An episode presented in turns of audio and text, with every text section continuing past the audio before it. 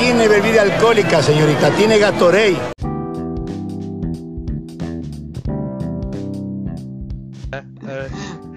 Ya. Hola gente, bienvenidas, bienvenidos y bienvenides y bienvenados y bienvenudos y no sé qué más al podcast Sin Pelota. Bienvenides. Gracias. Yo soy Cosme Fulanito y aquí está mi compañero. Ah, tengo que entrar yo. Sí. No, preséntame tú. Yo entro. Bueno, eh, él es Bolainas, es un, es un joven apuesto de la ciudad de Mazatlán. Gracias. Y ¿Por qué me pusiste le- en Mazatlán, weón? qué sé yo, weón. ¿Por qué no, no me pudiste poner en Guadalajara, weón? Ah, es Guadalajara, Ya, pero sigue nomás, prosigue. pero no importa. Bueno, eh, somos unas personas que les gusta el fútbol. Y puta, yo soy de un equipo que está en segunda, que es el Arturo Fernández Vial. Y, y, soy de la Católica. O si me preguntan un equipo de Santiago, soy de la Católica. Frío, frío, frío, frío. Y el, y el compañero de acá es de. Yo, orgulloso y digno hincha de, hincha de San Luis de Quillota.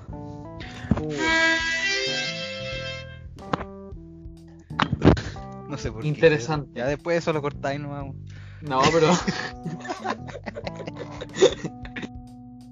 Ya, Se podría- eh, empezamos pauta. ¿Qué hay en pauta?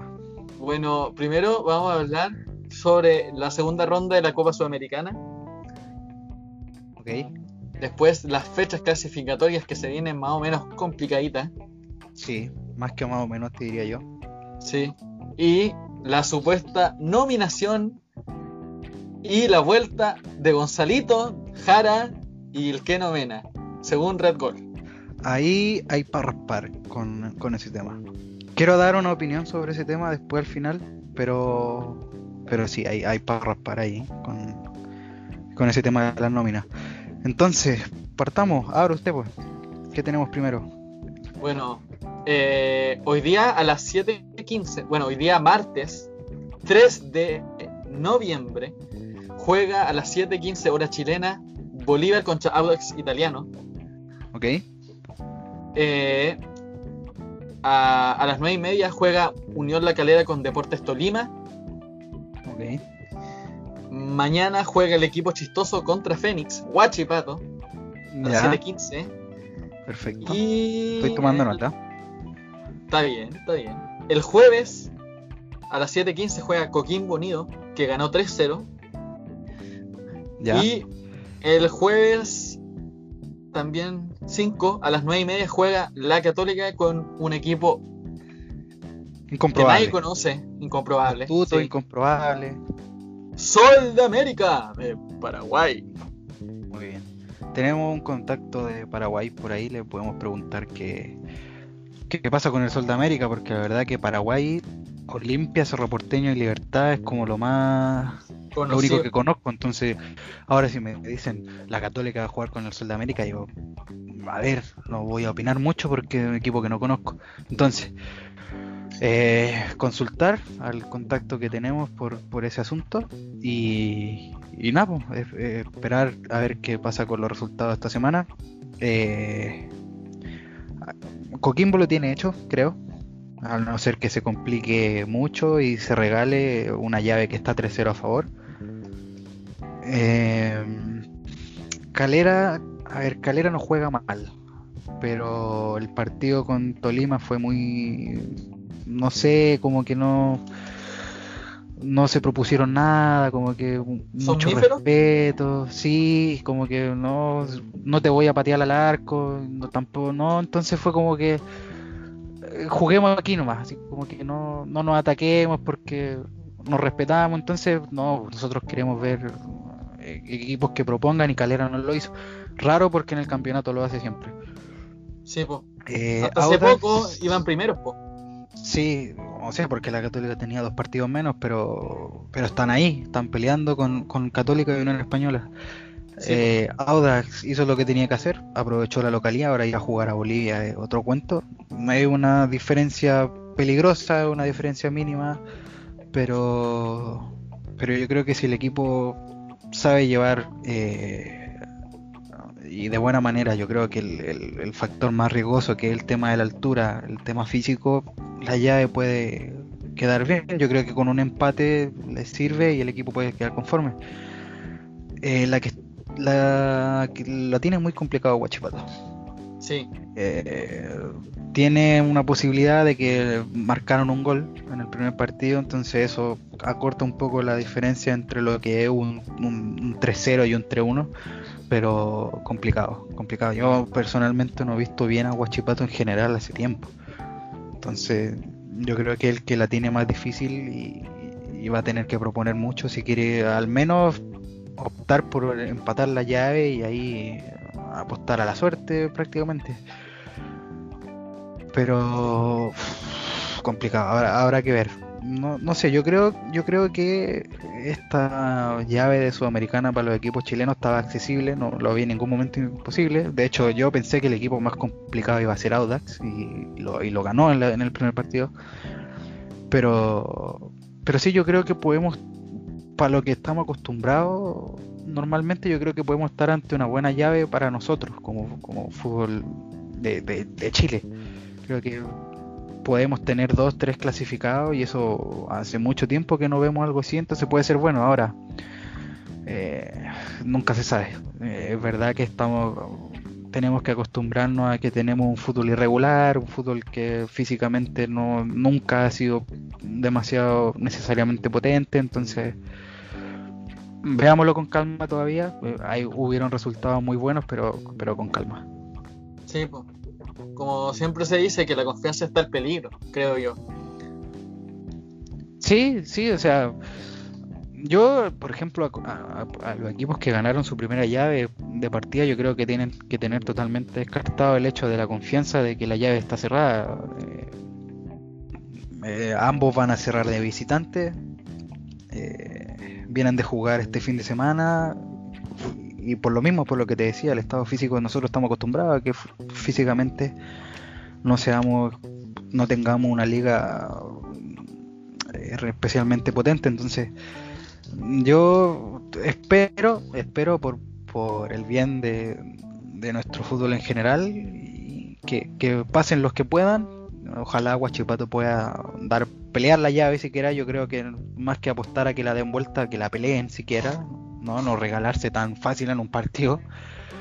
Pero pero bueno, habrá, habrá que ver. Habrá que ver y, esperar. Esperar. Ya.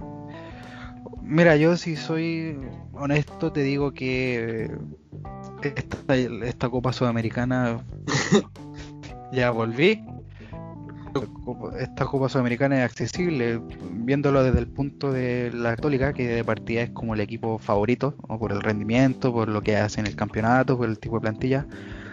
Yo, si te soy honesto, prefiero que la Católica esté peleando esta instancia sudamericana que un octavo de final en Libertadores, porque es otra exigencia y, a pesar de que la Católica dentro de todo no hizo una mala Copa Libertadores, eh, tenemos que asumir que nuestra liga actualmente tiene un nivel que no da. Y la Copa Libertadores no da. Y, pasó con Colo Colo hace un par de temporadas y probablemente hubiera pasado con la Católica en esta. Entonces yo creo que está bien que estemos apostando a la Copa Sudamericana porque es lo que nuestro nivel nos permite. Y, como te decía, eh, esperar que podamos como liga hacer una buena representación. Tenemos equipos que pueden hacerlo, tenemos dos buenos equipos como Calera y Católica y, bueno, yo creo que Coquimbo también está mejorando mucho y a ver qué puede proponer Audax. Eh, lo mismo con Guachipato, si es que logra resolver la llave. Eh, dos buenos equipos que sabemos lo que hacen y otros equipos que pueden proponer cosas interesantes. Sí, opino exactamente lo mismo. O sea, yo a la, bueno, como cruzable tengo bastantes fichas a la Cato, pero fuera del sesgo y del fanatismo que tengo, pucha, yo encuentro de que pueden ganarles, ¿cachai? Igual que Coquimbo, que Coquimbo igual yo los veo y digo, pucha, eh, si pudieron ganar, no, pues ganaron acá. Ah, yo pensé que habían ganado allá en, como visita. sí, ganaron 3-0 ah, eh, en, en, Coquimbo. La ah, primera llave. Sí, pero o sea, es que cuando tenía una llave a favor a 3-0 es más fácil, creo yo. no caer en el, en el punto de confiarse, pero puedes eh, plantearte más tranquilo, intentar cuidarte bien defensivamente y, y, no, no meterte en muchos problemas. Lo ideal es que con una llave a favor 3-0 no te metas en problemas, pero pero yo, yo creo que Coquimbo es el equipo que lo tiene más el que lo tiene más accesible en estos momentos son ellos por tema obvio. Sí, pues sí. Bueno, pasemos al otro tema que es, son las fechas clasificatorias que se vienen la próxima semanita. Okay.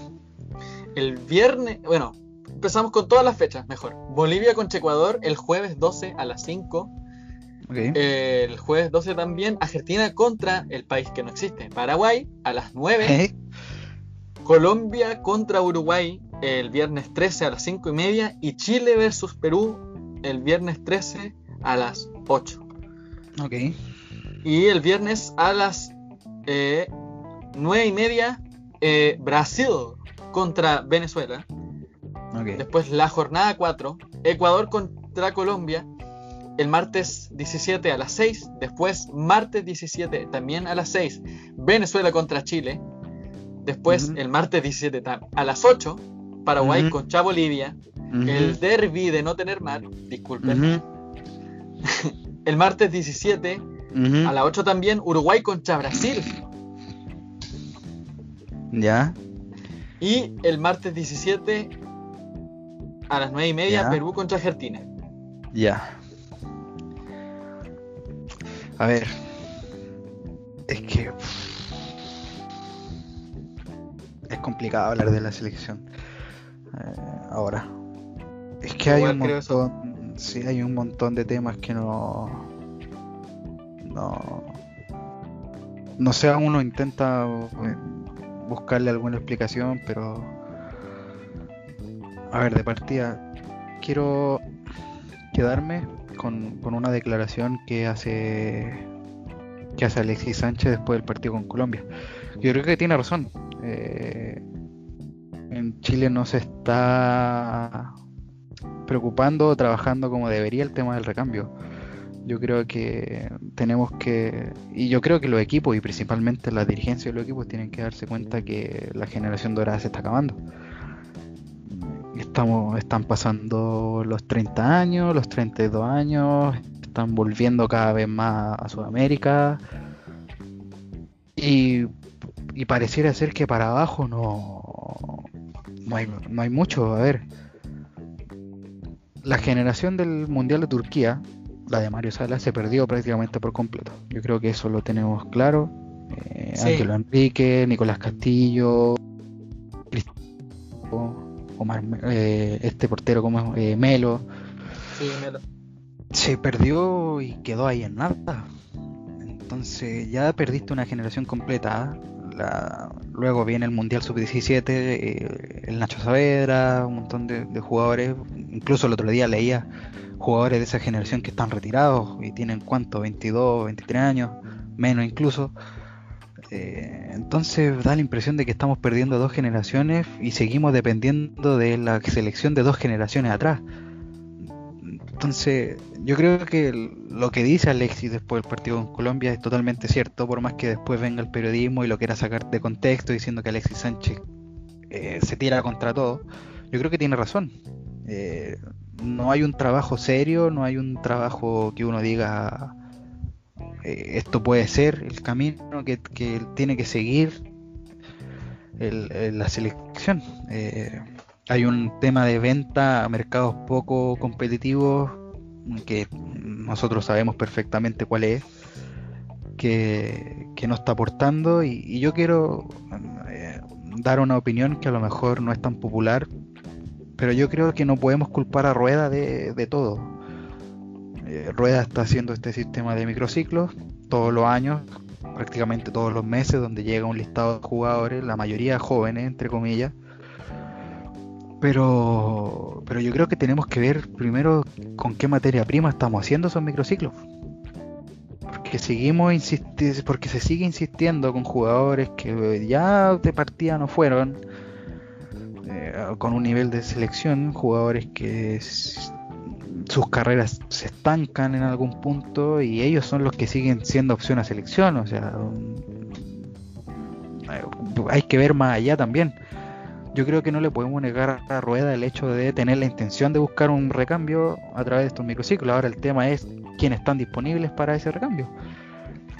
Y yo creo que el, tema selección parte desde mucho más atrás, parte desde una base de los equipos, de la dirigencia, de qué estamos haciendo con la materia prima de los jugadores, a dónde lo estamos haciendo competir y, y sobre todo qué, qué, se puede hacer para mejorar la competitividad y el nivel del torneo local, que el primero que tenemos que ver que no es favorable para ningún escenario, para ninguno.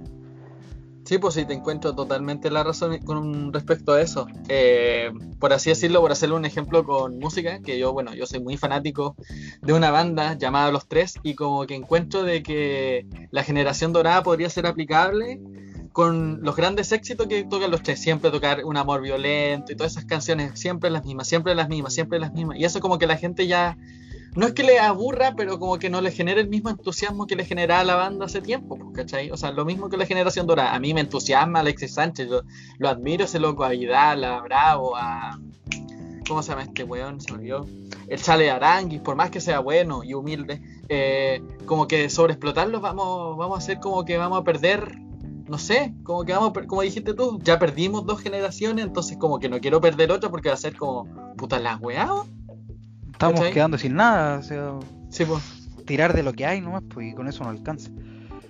Con eso no, no alcanza y no va a alcanzar. Yo, a ver, no quiero ser pesimista, no quiero ser chaquetero ni nada, pero si el escenario clasificatorio, que las clasificatorias van recién dos fechas jugadas, y si el escenario va a ser el que vimos en las dos fechas, a lo largo de los años que dure este proceso, yo creo que nos podemos quedar fuera otra vez, entonces tirar de lo que hay no está sirviendo. Y yo creo que ah, hay tiempo aún de mejorar esa base. No mucho, pero hay un margen de tiempo y yo creo que hay que trabajarla eh, intensamente. Porque, porque como te digo, aquí la culpa no creo que sea del director técnico, yo creo que la culpa va desde un, desde un nivel que lamentablemente no está a su alcance, porque depende de otro tipo de gente. Entonces, yo creo que hay temas muy complicados que a lo mejor, claro, a lo mejor un, el hincha promedio, el hincha común, no lo toma en cuenta o no lo apunta cuando tiene que comentar lo que está pasando. Porque a lo mejor uno puede apuntar, claro, que el, entrenador, este sistema de juego, el jugador tanto, que por qué lo llama, que por qué juega, pero es que es lo que hay, pues, compadre. O sea, pues. llevamos, ¿cuánto? ¿Tres, cuatro años, yo creo que antes de la etapa final de las clasificatorias buscando un delantero y no y, yo creo que ahora se están viendo más esas costuras porque Eduardo Vargas no está teniendo el mismo nivel que tenía hace dos años atrás y lamentablemente Alexis Sánchez físicamente es una incógnita actualmente. Y de partida porque no podemos estar dependiendo de los mismos jugadores hasta el Mundial de Qatar, o sea, no por un tema de edad, por un tema físico, no, no lo veo posible. A lo mejor sí, un tema de, liderazgo, de, lo que quiero aportar con mi experiencia en un camarín, pero más allá de eso, no, lo que he dicho todo este momento, tirar con lo que hay no está dando. Sí, pues hay que pensar de que si seguimos así como exprimiendo a Claudio Bravo, eh, va a llegar con 39 años a... Si es que clasificamos a Qatar, va a llegar con 39 años. Po. Totalmente. Totalmente. No, o sea, ya el, tema del, arquero, ya decidimos ya sí, vamos, vamos a renovar, vamos a, moverlo, pero terminamos volviendo a Bravo siempre. Y Bravo puede tener 37, 39, 40 años, a lo mejor va a seguir jugando y vamos a tener que decir, habrá que volver a él, porque no... A ver, yo no quiero ser duro con, con ninguno. Yo creo que ah, yo creo que ah, yendo uno por uno a, Cortés no le favorece nada la situación en el equipo donde está. Eh, no le favorece nada. Lo mismo con De Paul. Yo creo que De Paul hace lo que puede en la U. Personalmente yo creo que es bastante rescatable dentro de lo que pasa dentro de la U, pero pero como bien se dice, las selecciones de momento, y son los dos arqueros que uno siempre postula primero, y son dos arqueros que en momento en clubes no están bien, y eso también afecta, porque el jugador llega con ese raspaje.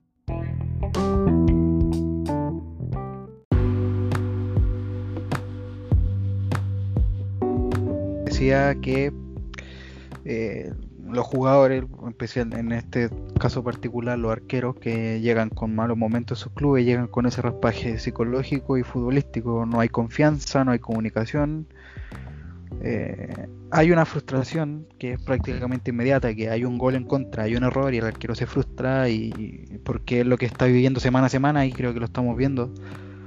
Eh, entonces es complicado y, y como bien tú, tú decís, no podemos depender de Claudio Bravo hasta los 40 años porque si no está él quien está preparado para eso. Eh, yo creo que es una lógica bastante simple. El jugador que no tiene rodaje no va a estar preparado cuando tenga que ir ahí donde está quemando. Eh, entonces yo creo que la selección es un tema complicado, es un tema que necesita mucho análisis de los que están ahí, de la gente que supuestamente conoce lo que tiene que hacer. Eh, hay muchas bases por mejorar al nivel dirigencial hay que ver qué tipo de jugadores estamos ofreciendo, con qué más que nada con qué tipo de competitividad lo estamos eh, ofreciendo. Yo creo que jugadores con talento hay. Ahora el tema es qué, qué hace su carrera o qué hacen los hombres que están detrás de ellos para mantener su competitividad. Un jugador puede ser muy bueno, pero si pierde competencia no va a quedar en nada. Entonces, eh, hay muchos errores detrás que, que te hace pensar, y eso es lo que uno no quiere, te hace pensar que si el camino va a seguir siendo el mismo que ya vimos hace dos fechas, hay probabilidad de que quedemos fuera de Qatar, así como quedamos fuera de Rusia, y eso eh, es difícil, va a ser complicado porque significa un montón de crisis internas, y yo creo que eso nadie lo puede negar.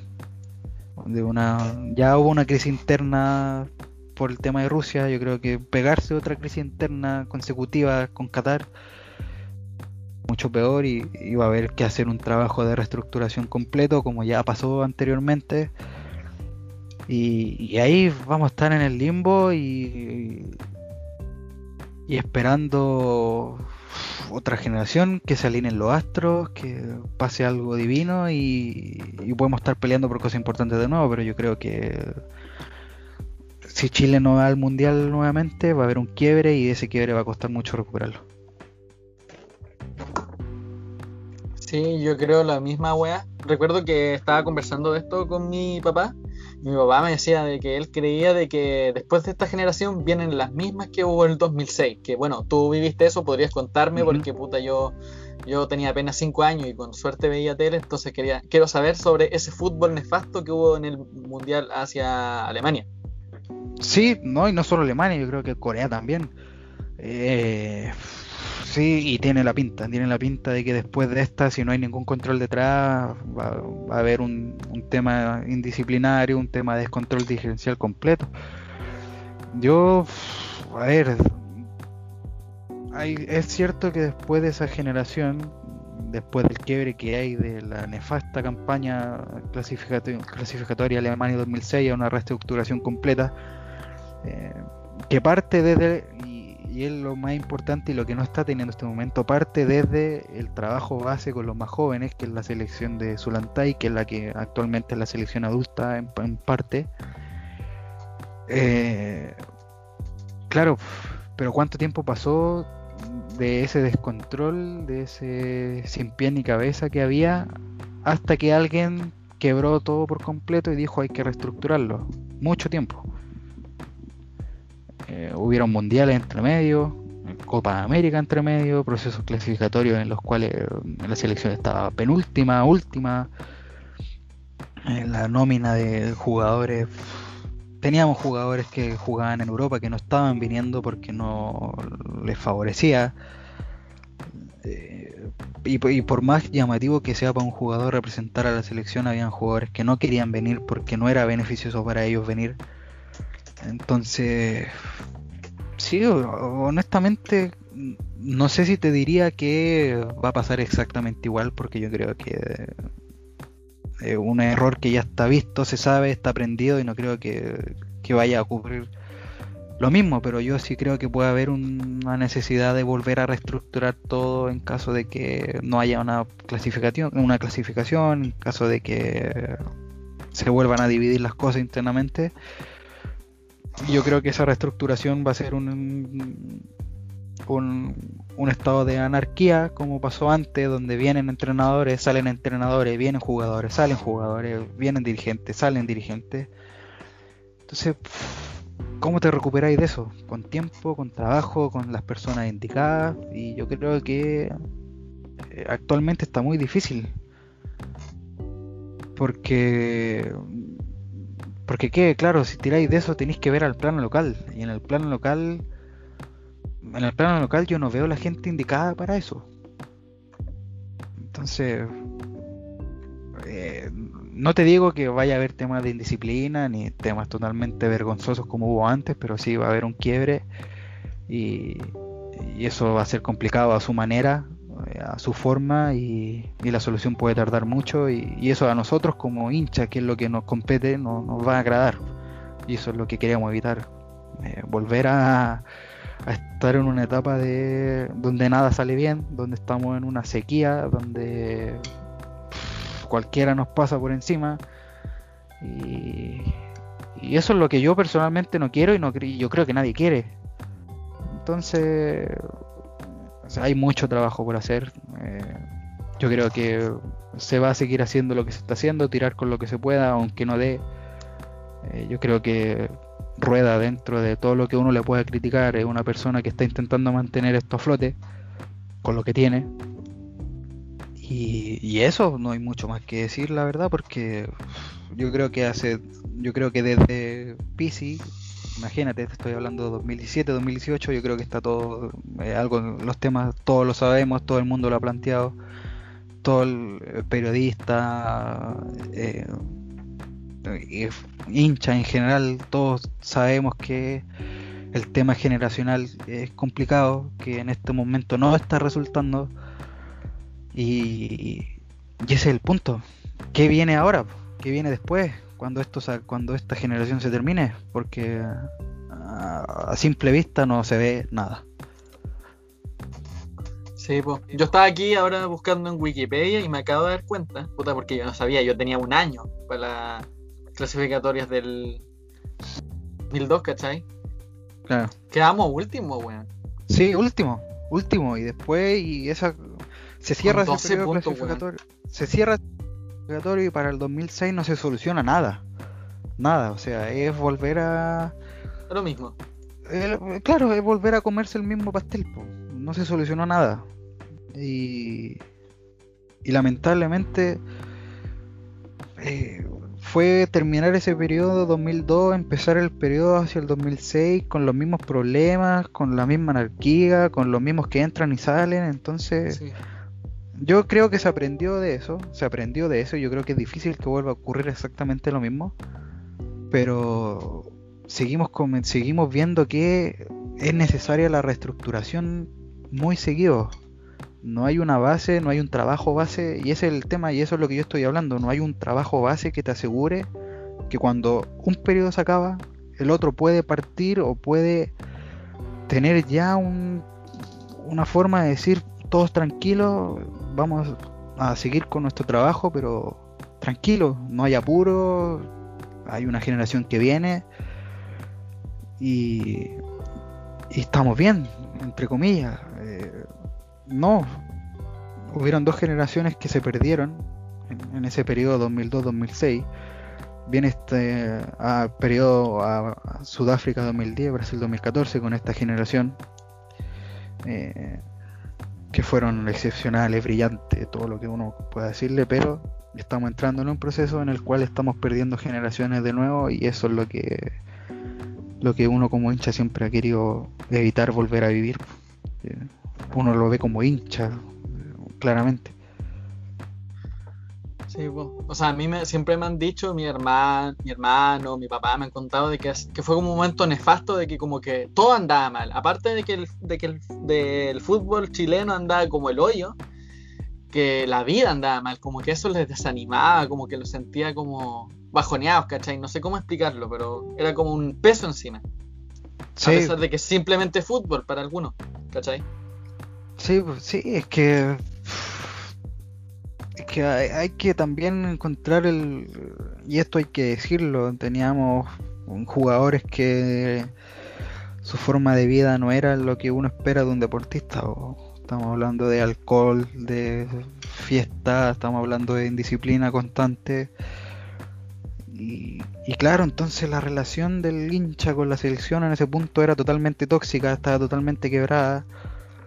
Y, claro, eh, lo que fue esos dos periodos después de Francia 98 va más allá de lo futbolístico, va también en un tema de, de cómo los jugadores son recibidos por la gente, quiénes son esos jugadores y cómo ellos también toman su carrera eh, con el profesionalismo, que en ese punto no era mucho. Eh, la verdad no era mucho. Entonces, claro, era un periodo muy complicado. yo por lo mismo insisto y tengo fe y creo que ocurrir así porque hay muchas cosas que son distintas, que no, no parecen estar igual que en ese entonces, pero pero sí, fue un, periodo eh, muy, muy malo, muy oscuro y, y, el cual es porque no hay una base. Y, y si ahora no hay una base, pinta mal de nuevo. Sí, pues, lo estaba, estaba leyendo de que el, el, goleador de las clasificatorias de Alemania 2006 fue Pini Ron, Mauricio Pinilla, con tres goles. Sí, sí. Y y después Luis Jiménez, y el mayor asistente fue David Pizarro, y después Quique Acuña, weón. Sí, o sea, David Pizarro antes de renunciar a la selección, digamos. Cuando pateó una publicidad, ¿no? Un, cartel, un, cartel publicitario, claro. Sí, claro, es que eso es lo que, eso es lo que, a lo que iba cuando yo te decía, eh, habían unos que no venían porque no era beneficioso para ellos venir, Sí, venía ya un ambiente tóxico, venía ya un ambiente donde nadie esperaba a nadie de ti, donde te iban a pifiar, donde te iban a putear, donde te iban a, insultar apenas hiciera algo malo. Entonces, claro, ahí también uno dice, perdimos esa generación, sí las perdimos. A ver, Pizarro hizo una carrera más que aceptable, bastante decente en Europa, buena carrera. Eh, no estaba porque no quería venir, no le beneficiaba, no le daba ningún beneficio venir, mejor quedarse allá. Estaba en la Roma en ese entonces. Claro, y, importante. Sí, pues. entonces no era, claro, Jiménez, Jiménez, sí, Jiménez, a ver, carrera aceptable, pero en ese entonces era el único que, que podía ofrecer algo diferente. Pinilla es el delantero que siempre ha sido, no es un mal delantero, pero pero no es un jugador que, que te va a, a, ver, no es Suazo, no es Vargas, no es Sánchez. Entonces, no plantearte de que él va a ser tu goleador durante todo un proceso clasificatorio, yo creo que no es tan asertivo. Y el resto era lo que era, entonces, lo que había, como dice uno. Entonces, sí, fue, fue un periodo complicado y, y el del cual se salió, menos mal, pero pero sí, yo creo que ese periodo se recuerda. Ahora uno lo recuerda con humor, po. uno lo recuerda con humor. Dice, no, imagina cuando jugaba este, cuando hacían esto, y, uno se caga de la risa. Pero en ese entonces, con el ambiente tóxico que había en la selección, no había ningún tono humorístico. Sí. Bueno, ahora vamos a llegar al último tema sobre Keno Mena y Gonzalo Jara vuelven a la roja para la doble fecha ante Perú y Venezuela. Fuente alemana, digo Red Gol. Fuente Red Gol. Totalmente confiable. Mira, a ver. Lo de Mena, ya, sí, puede ser en, cierto punto, eh, eh, se entiende y, a lo mejor está en su última nómina, puede ser, se entiende. Ahora lo dejara, no sé, no está, a ver, con Perú no está Sierra Alta por suspensión, pero vuelve Maripán, vuelve, no, eh, Medel no, Medel no, no vuelve, pero está, eh, vuelve Maripán, entonces yo creo que Jara no va a jugar titular, más por eso, creo que por rendimiento o, por, no creo que sea titular, yo creo que viene por un tema más de una voz de, liderazgo desde dentro, porque se notó que la línea defensiva era muy joven. En tema de experiencia, de capitanía, de, saber lo que hay que hacer para estar ahí. Eh, yo creo que va más por eso, yo creo que no, que no es por rendimiento ni porque es lo mejor que hay. Eh, a ver, Jara tiene la edad que tiene, lo, que lo, lo que vimos en, su paso por la U fue lo que fue, un desastre, un poco más. Eh, y actualmente juega en el Mazatlán de México, donde juega poco. En Mazatlán, donde no tiene mucha competencia, entonces un jugador totalmente incógnita que a lo mejor estoy totalmente equivocado y viene a jugar de titular. Pero y, a lo mejor lo puede hacer bien, lo puede hacer mal, no sé. Como te digo, un jugador que para mí actualmente es una incógnita, al que le perdí mucho rastro. Y yo de verdad espero, y esto lo voy a decir súper personalmente, quiero que sea más por un tema de un liderazgo de experiencia, no por un tema de que tengamos que volver a él porque es lo que hay. Eh, así que no sé, si él viene por eso, bienvenido sea. Yo creo que eh, Jara es un jugador que siempre rindió, entonces bienvenido sea siempre, a, lo que sea que venga a aportar. Pero no creo que sea la primera opción para enfrentar a Perú ni a Venezuela. No, no sé, no lo veo como titular, la verdad. Pero poco y nada más que decir. Todos sabemos quién es, todos sabemos a lo que juega o a lo que jugaba y y si viene a aportar con lo que pueda aportar, está bien. Como te digo, es que, como te digo, seguimos dependiendo de ellos. Entonces ya, ¿qué más vamos a decir a esta altura? Sí, sí, igual opino exactamente lo mismo que tú. Prácticamente fue como si me hubieras quitado las palabras de la boca, porque puta, estaba pensando, pensando lo que decía y decía, puta, igual, o sea, espero que sea como de liderazgo, no sea como ya yo tengo que jugar porque puta está lesionado este weón. Claro, tengo que jugar porque soy lo único que queda. Sí, pues. Sí. Sí, en eso tenía razón y yo creo que el sentido de la nómina, un tema de liderazgo, no por un tema de necesidad futbolística. Y, ojalá eso sea porque si no, peor. Estamos ahí estamos viendo el reflejo de cómo estamos realmente. Sí, como la gente que recuerdo que te envió una foto que decía CDF de que eh, a quién te gustaría que nominaran una wea así y salía el La Rondo que tenía como un gol en no sé cuántos partidos, otro culiado que no recuerdo y no sé cuál era el y el Pinilla que tenía como no sé cuánto en no Pinilla y, y, Suazo. Sí, Suazo. Sí, sí, sí, sí, vi esa encuesta. yo creo que también ahí el hincha también tiene que a ver, yo lo que he visto es que es más va más por la dirección correcta que por la dirección que quieren mostrarnos estos tipos que, son periodistas. Que, a ver, ya, a ver, a Suazo uno lo admira, le tiene mucho cariño, respeto, todo lo que uno quiera, pero por un tema de edad y por un tema de, vuelvo a decir lo mismo, competitividad no estaba para selección. No es lo mismo enfrentar a Perú que enfrentar a la defensa de Palestino o enfrentar a la defensa de de Curicó, con todo el respeto, pero no es lo mismo, es otra competencia, es otro ritmo. Entonces también seamos consecuentes también con lo que estamos nosotros también queriendo decir al respecto. Es como la gente que dice, no, es que hace falta Valdivia. A ver, Valdivia fue Valdivia en, la selección por lo menos.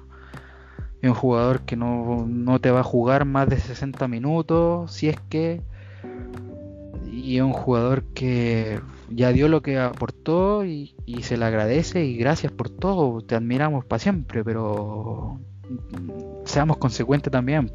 O sea, somos contradictorios porque alegamos porque no tenemos un recambio, una generación detrás, pero seguimos pidiendo tipos que son aún más allá de esta generación actual. Entonces sí, también tengamos consecuencia también nosotros en lo que queremos ver y lo que en lo que exigimos porque no nos podemos contradecir así tampoco. O sea, cuando seamos hincha también veamos las opciones reales y, apostemos a lo mejor. no dejémonos de, de glorificar, como dicen por ahí, que lo pasado fue mejor. No, Sí, creo que siempre hay que mirar adelante y avanzar, si no, no hay manera. A mí se me va a quedar dando vuelta la frase que leí en Twitter, no sé quién lo tuiteó, pero decía, quieren nominar al chuche su madre Pinilla, que, que fue, eh, como te dije, mejor goleador, o sea, goleador de Chile en Alemania 2006. 14 años, weón, 14 años han pasado.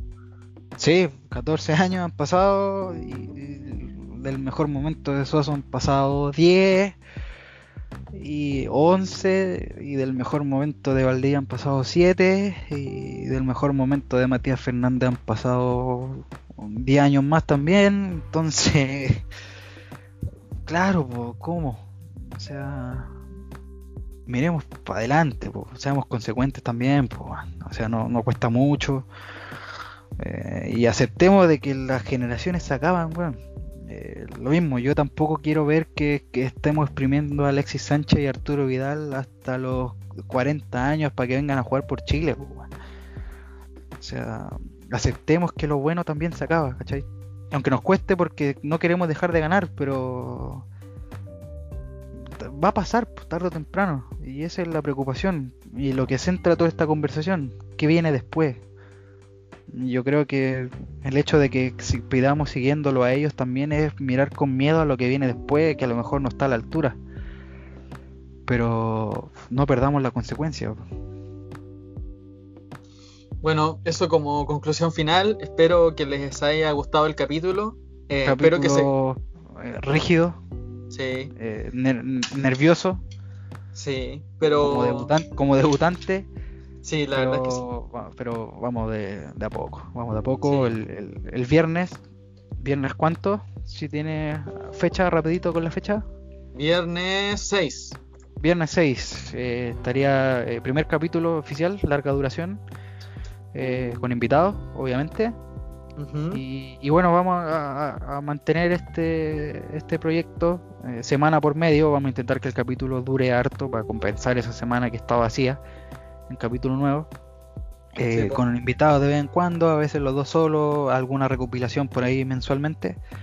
Ah, así que eso, cualquier eh, opinión, hay un correo, hay nos contactan ahí.